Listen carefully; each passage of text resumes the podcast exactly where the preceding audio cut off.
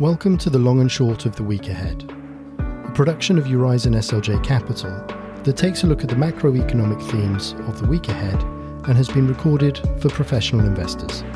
My name is Matt Jones, Head of Distribution for Eurizon SLJ Capital, and I'm joined today by Neil Staines, Senior Portfolio Manager. Welcome back, Neil. It's great to have you here with us again. Thanks very much, Matt. It's great to be here. Looking into next week, we've got quite an interesting week ahead of us. Um, not necessarily from a first tier data perspective. I think there's probably going to be more national holidays next week across the UK, uh, across Italy, and uh, the Dragon Boat Festival in China, of course. So I think there's actually more holidays than first tier data. So as you look into the week, how do you manage that? Absolutely. Yeah. Thanks, Matt.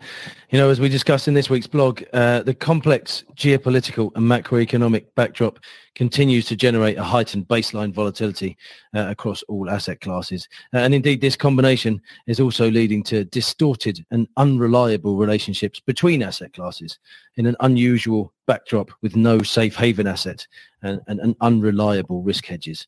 Now, against this backdrop, there are a few things uh, that grab our attention this week outside of uh, tea and cucumber sandwiches with the Queen uh, on Thursday and Friday. Firstly, uh, last week saw uh, a further formalisation uh, of the ECB's monetary intentions. In an unusual step, uh, Lagarde chose to lay the case uh, for a normalisation of monetary policy, uh, based essentially on the change uh, of underlying of the underlying inflation dynamic uh, now relative to pre-COVID, in the form of the ECB blog.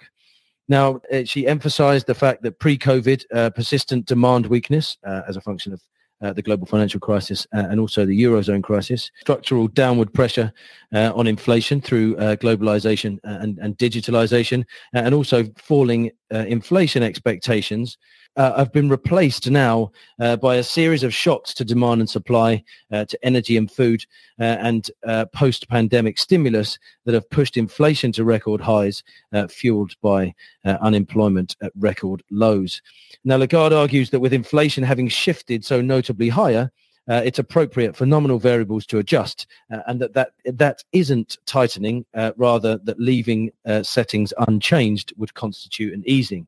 So therefore, you know, against this backdrop, uh, we're going to closely watch the eurozone inflation print this this coming week. Uh, the headline is expected to rise to 7.7% year on year for May uh, and 3.5% on the core.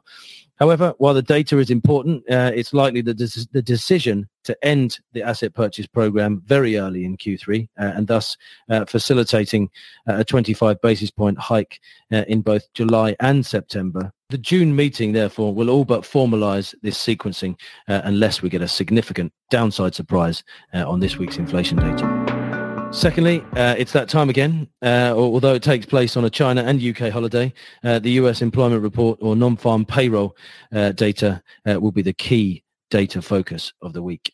Uh, markets are expecting a renewed tick lower in the unemployment rate to 3.5%, with headline gains of just over 300,000 and an average hourly earnings gain at a very healthy 5.2% year on year. Now, one further key focus will be on the participation rate this week. Uh, last month, the unemployment rate remained unchanged uh, as the participation rate rose. And a further sustained improvement in participation could vastly improve the odds uh, of a US soft landing, uh, with pressures being taken out of wage growth uh, through an increased supply of labor, uh, not through job cuts driven by restrictive Fed policy. And then lastly, we'll be closely watching sentiment and focus in financial markets. Uh, over recent weeks, the threat of inflation uh, has removed the nominal safe haven asset, US Treasuries, uh, and in doing so, uh, and against a backdrop of very complex macroeconomic environment, capital flows and waves of risk aversion uh, have been driv- have driven uh, a sharply higher vol uh, across all asset classes. Now, against what will likely be a significantly reduced participation next week, uh, we'll be watching the evolution of risk sentiment and positioning very closely. Uh, indeed, uh, we wouldn't rule out a more risk-positive backdrop to proceedings as a result. Either way, sentiment remains a key market driver, and we're watching out for that very closely. Thank you, Neil. In spite of the, uh, the the plethora of holidays around the world, still plenty to be keeping an eye on in the week ahead.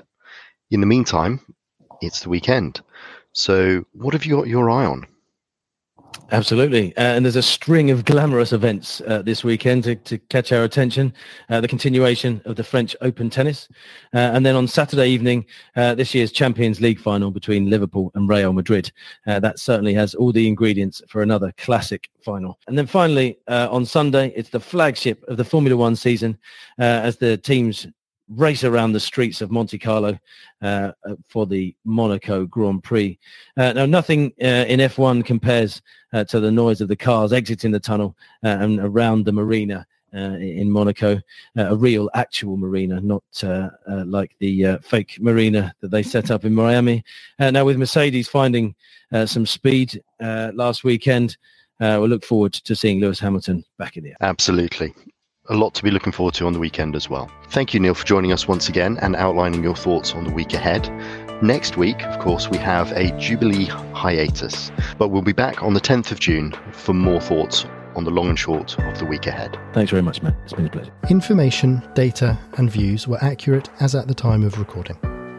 The views expressed by presenters are their own and do not necessarily reflect those of Eurizon SLJ Capital, Eurizon Capital, or the Intesa Sanpaolo Group.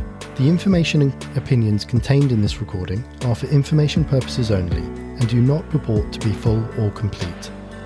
The recording is directed at professional investors only and is not intended for and should not be relied upon by other investors.